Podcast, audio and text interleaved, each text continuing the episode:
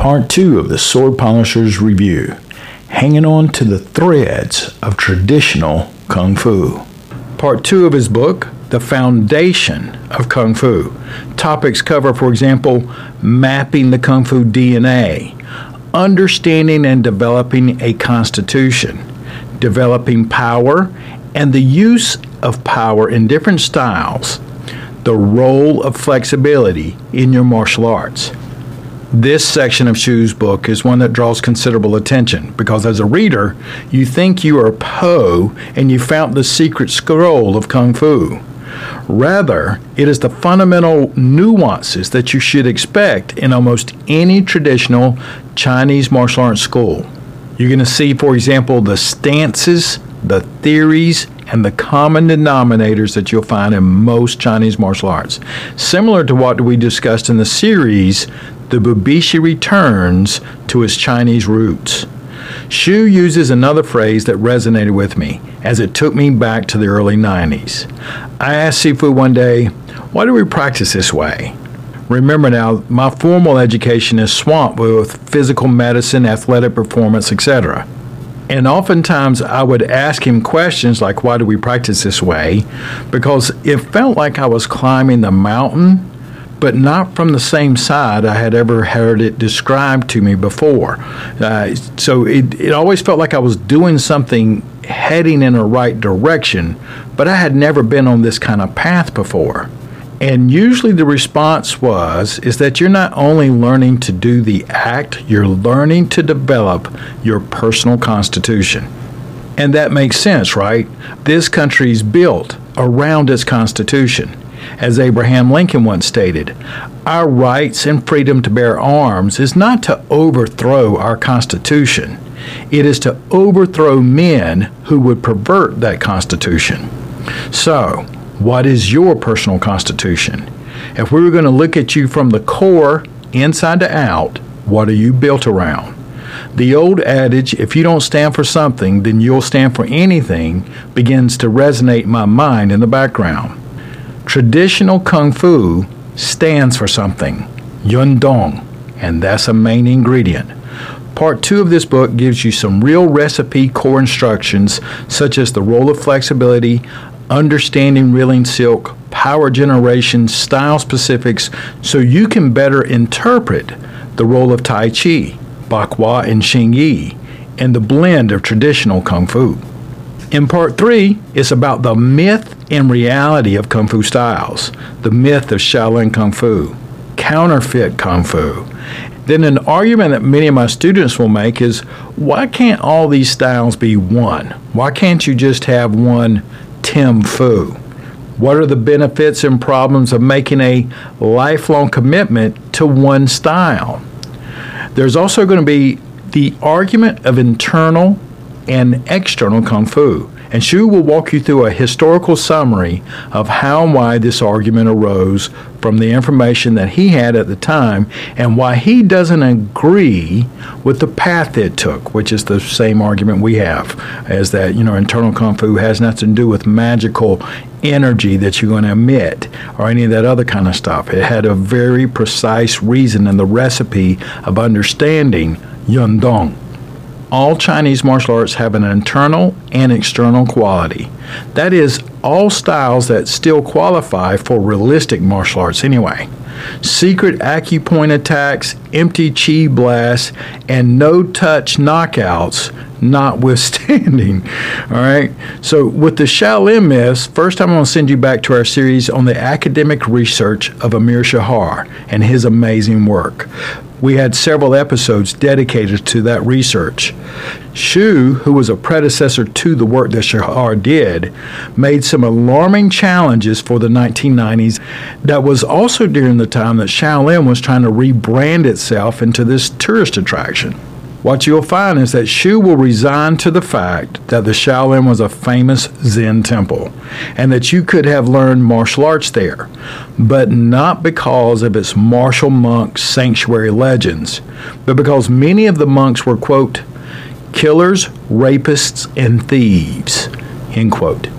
He continues that if these crimes were not unpardonable, So it appears that killing and raping at the time could have been a pardonable offense, but treason was not. If the crime was pardonable, these men, who often had previous military and martial arts backgrounds, would then teach their martial arts there at the temple. Hsu also points to the secret societies aligning themselves with the Shaolin. Many of these secret societies were discussed in detail and how they aligned themselves both in-country and abroad to operate under the radar. And there's a whole series titled The Role of Secret Societies here at Kung Fu Podcast Library. Hsu also credits Tang Hao in his effort to shed light on many of the myths. So when Tang Hao wrote his book, it was incredibly impactful, but there was a major problem. And it didn't matter how sincere and effective that work was. The book was written in classical Chinese, which made it unreadable to a majority of the Chinese people. One of my favorite portions of this book is an argument we hear many times: can't all these styles be one? Why can't we just combine them all into Chinese martial art? Well, I mean, that's not true in karate. It's not true in probably several other systems of martial arts. But for us, the first argument is then why not do everything else that way too? You know, one math class, no algebra, no geometry, just math. So we could do that for dance. We can throw in all the corporeal experiences. There's no foxtrot. There's no West Coast swing. It's just dance. See, when you put it out there like that, it almost doesn't make sense, because each one teaches you a little something, and you might feel better in one style than another. As we pointed out before, and as the Bubishi, the Wubei Ji points to, each style had a different theory and a different emphasis, just like the different maths do. Hsu states that historically a style could have originated in a village because of a particular implement or weapon that they were good at handling. In regards to learning one style or not, Hsu feels that learning one style and efforting to master it has its benefits, though he didn't follow that path himself.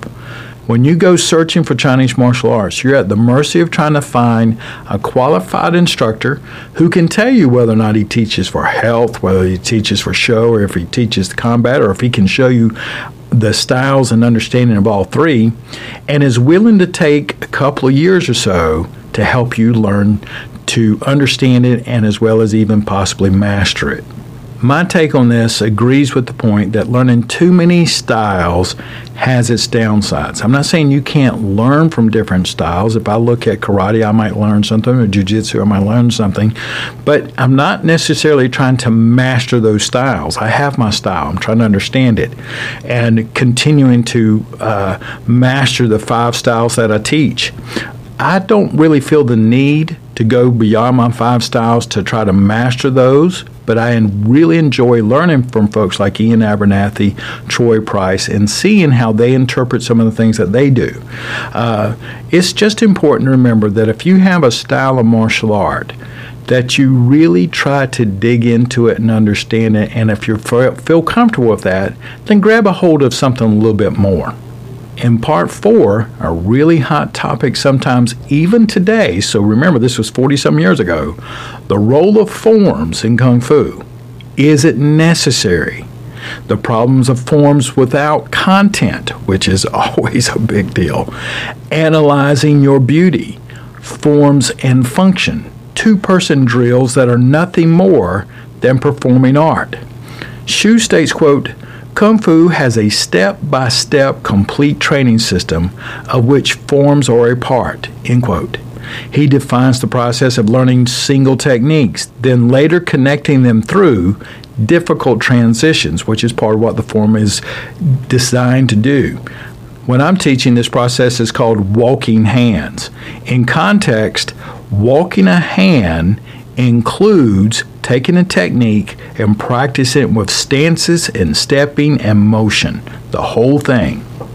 As I read through this, perhaps a full context of the role of forms in Chinese martial arts is warranted. This would need to be with some clear understanding of what a style is specifically trying to teach the practitioner and the purpose of the form in that process. In part 5, mind and body training, it's all about finding your balance, learning to see, and the risks of special training. Part 5 is going to focus on the learning environment of a Chinese martial arts class. If you were going to walk into an orderly training class, what would that look like? What would it sound like? Where would the students be focused? This was an interesting experience for myself because you find yourself being required to pay attention to exactly the things opposite of what you believe you should be. This is where the concepts, if you wanted to raise something up, you must think down, were required to be physically interpreted.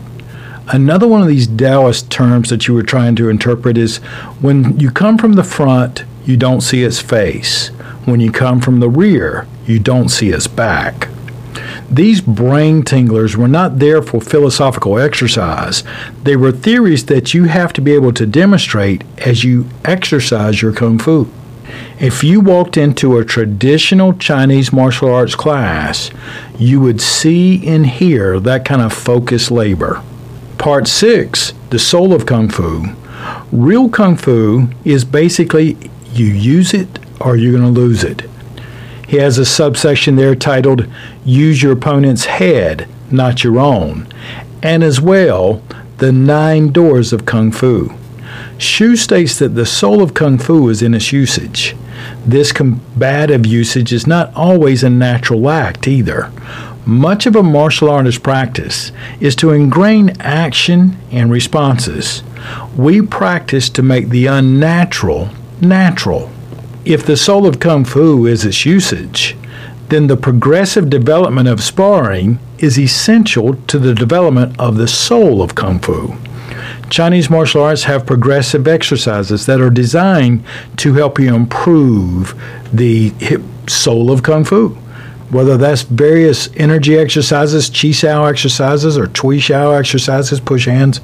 It doesn't matter. There's progressive exercises to help you understand that sparring is essential to really understanding your Chinese martial arts. This part of the book is probably the first part I would suggest you read if you're truly trying to find out how Hsu defines aspects of the Chinese martial arts that are present if you are practicing traditional Kung Fu theories. Knocking on the 9 doors is a way of describing how a Chinese martial artist looks at the engagement, protects himself.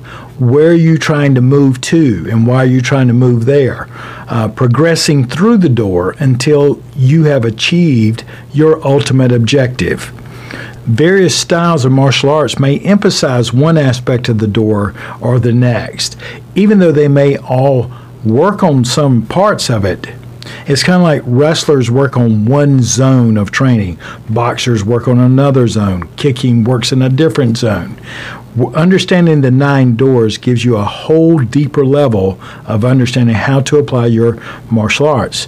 Now, the Tibetan Lama Pai that I teach has a different twist on the concepts of attack and defense, but it still is going to use some concepts of spacing and timing because that's one of his 4 principles. This particular chapter is also one that will stimulate intellectual debate because it requires a physical interpretation of the theories. Hsu lists 8 different things that if you see it in sparring, they are not practicing Kung Fu. They may be practicing another style, but Chinese martial arts have particular things that you should be seeing in that practitioner. For example, extending a hand and then bringing it back is not usually something that you're going to see in traditional Kung Fu. If a hand goes out, it continues to work its way into different areas in order to make yourself effective. Part 7 of the book, Masters and Students, gets into some really interesting and debatable topics. For example, belt levels for Kung Fu and the proper Kung Fu attitude. I did not make a lot of remarks in my annotations in this particular chapter. For example, how to choose a teacher, which emphasizes what you've hear me say many times. Have an idea of what you're looking for. If you want to learn self-protection martial arts or improve your health or you're learning to perform, then you need to know that. And you might even be just looking to practice a healthy way of life and a philosophical way of life and living in principle. That's what you are looking for, and you want a teacher that will help you understand how to do that through your training. Hsu states clearly, time and patience are required to learn Kung Fu, and these qualities are necessary in seeking out your teacher. Hsu also talks about selecting a style and how to start with one that fits your body type. And to be honest, this is sometimes a difficult dilemma for me. I can see and have a general idea of what style would be more adaptable quickly for the student, what might suit them better faster. However, I can also tell what they need as well. Then, that becomes a match of giving them enough to get them started on a good path and getting the right energy and thoughts into their practice, but yet challenging them enough to smooth them out as they go along. Now, the author's words on the belts in Kung Fu is also an interesting topic, particularly if you dial it back to the time that they were written. And his argument, and I agree, is that there should be a way of measuring a student in the Chinese martial arts and by the style that they have chosen. And we have a way of doing that. And he talks about that also in the book. Then the last section, Part 8, Kung Fu Today and Tomorrow. He's going to discuss the complete Kung Fu practitioner. What is that all about? And what are some of the lessons of fighting? In his last remaining pages, Hsu has refreshing comments on these individuals who, in the 1980s, found that Sifu was not of enough of a title for them. They were people who had appointed themselves master and even frowned upon being referred to as a Sifu. If you are looking for a teacher and they expect you to call them master or grandmaster, I suggest you go somewhere else. Find someone who is proud of being a teacher of the Chinese martial arts, instead of a political grandstand and required ass-kissing for a demigod title.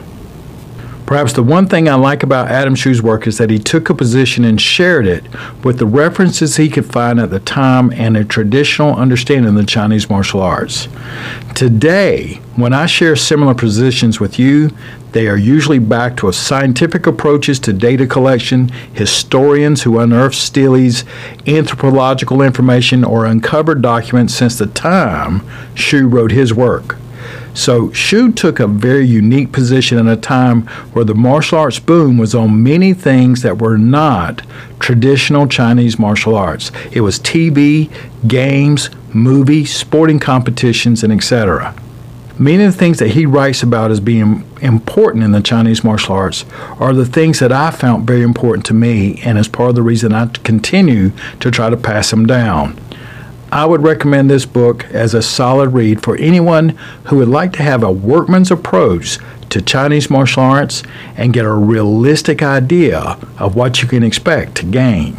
Thank you for joining me today. Have a great practice, and I look forward to talking with you again real soon.